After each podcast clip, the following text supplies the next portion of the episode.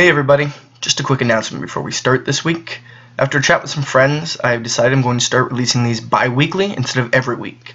I'm under too much stress to try and get these out to you every week, and I want to provide a good quality episode for you instead of just rushing to get one out. So there'll be no episode next week, but the following week there will be. Hi, my name is Thomas, this is Let's Talk About, a bi-weekly podcast where I talk about things. Things I like, things going on in the world, and things I want to learn more about. Last week, I did the first part and two-parter about Jack the Ripper, where I talked about his five victims, known as the Canonical Five. This week, I'm going to talk about the Dear Boss letter, the Saucy Jack postcard, and the From Hell letter, as well as some possible suspects. So, without further ado, let's jump into it. During the Autumn of Terror, the Whitechapel police received a large amount of letters, some of which were from concerned citizens, others trying to help, and hundreds of others from pranksters trying to get in on the scare. But there were a few letters that really stood out for the police. The first letter is the Dear Boss letter. Originally thought to be a hoax, the letter was received by the Central News Agency on September 27, 1888, just before Catherine Eddowes was murdered. It gained notoriety due to the fact that the author of the note mentions removing an earlobe, and Eddowes' body was found missing an earlobe.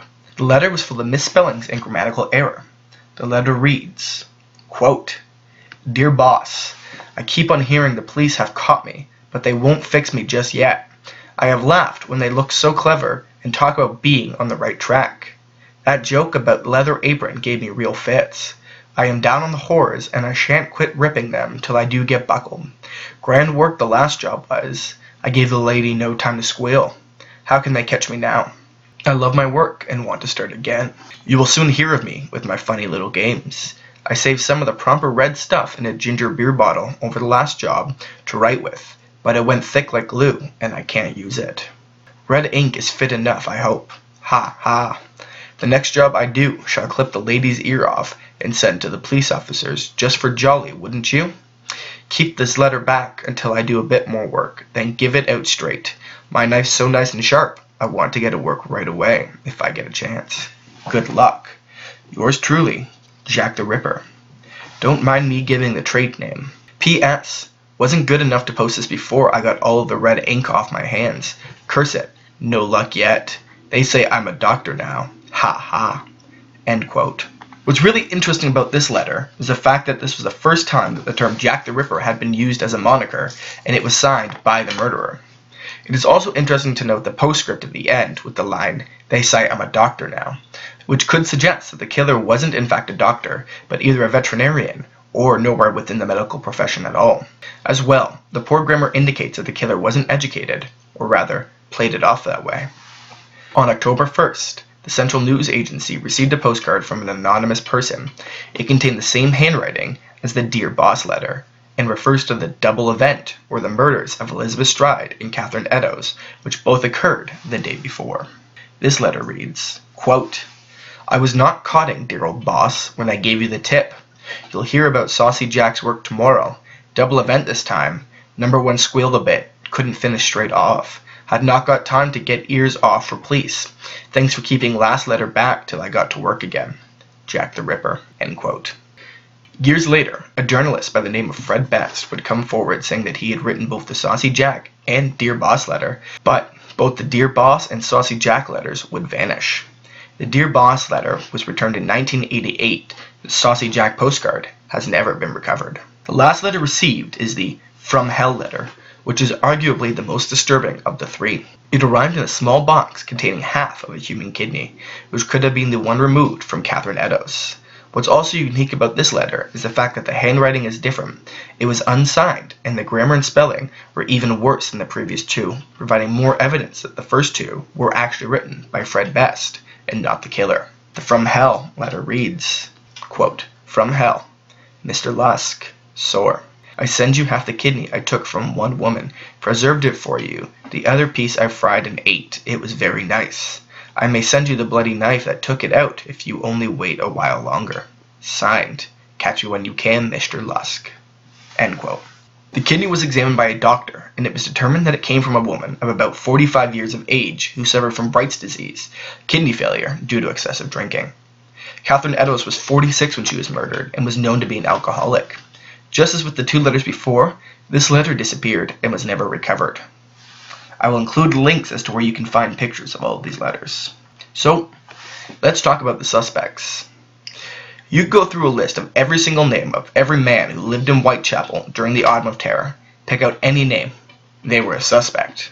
The list of suspects grew every single day without it ever really being narrowed down. Melville Macnaghten was the chief constable at the time of the murders, and in his memorandum wrote about three suspects he believes were the most likely. The first suspect is Montague John Druitt.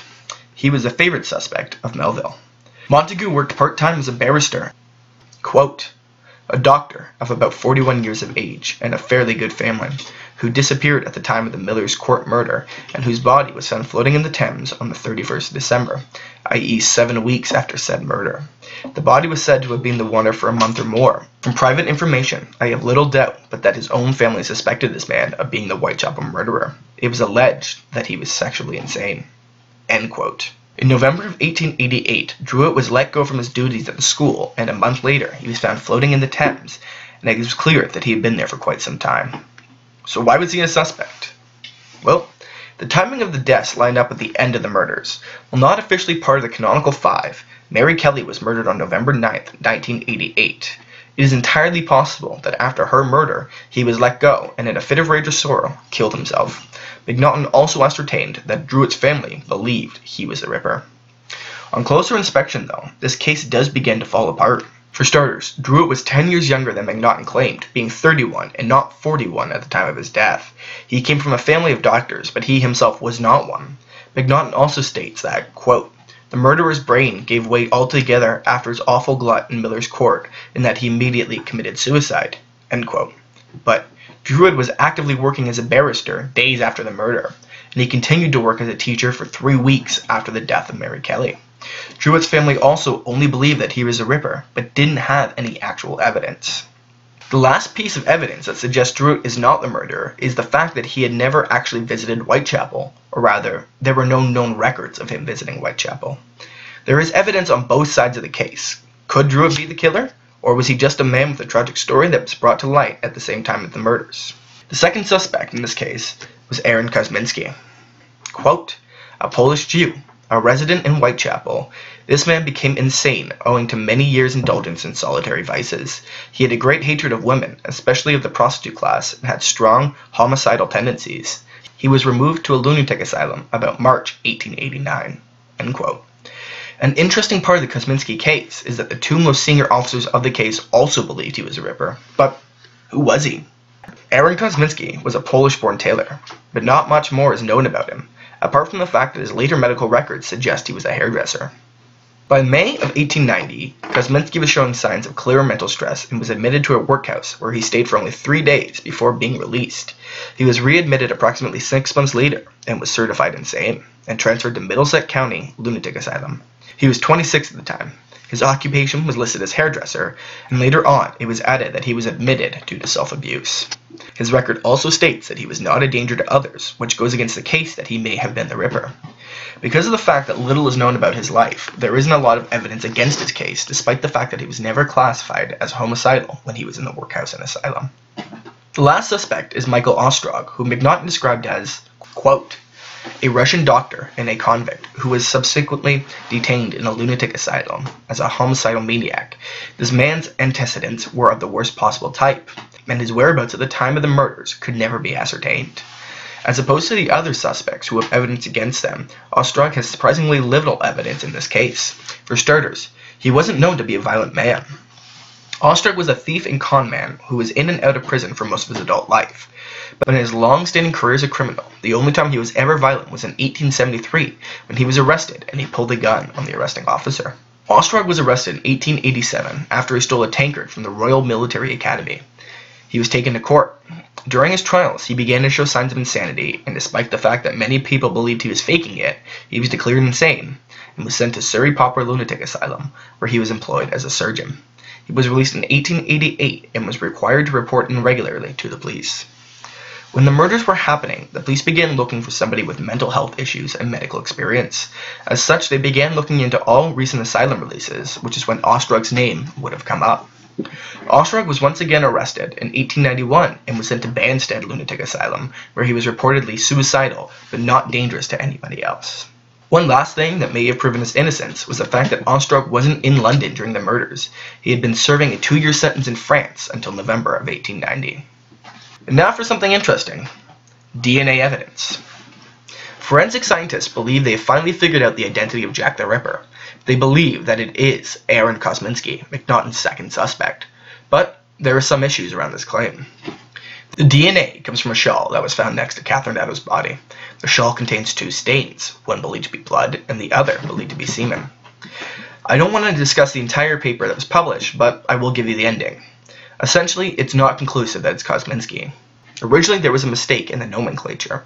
There was a mutation in a DNA that had been labeled as 314.1c, a mutation existing in only 1 in 290,000 people but it was mislabeled and was actually 315.1c, a mutation that is shared in 99% of all European descendants, so exclusive evidence could just be about any person.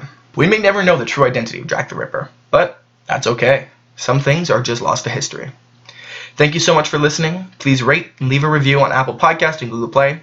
You can always email me at let's talk about pod at outlook.com or follow me on Instagram at talkaboutpod. My name is Thomas, and this has been Let's Talk About.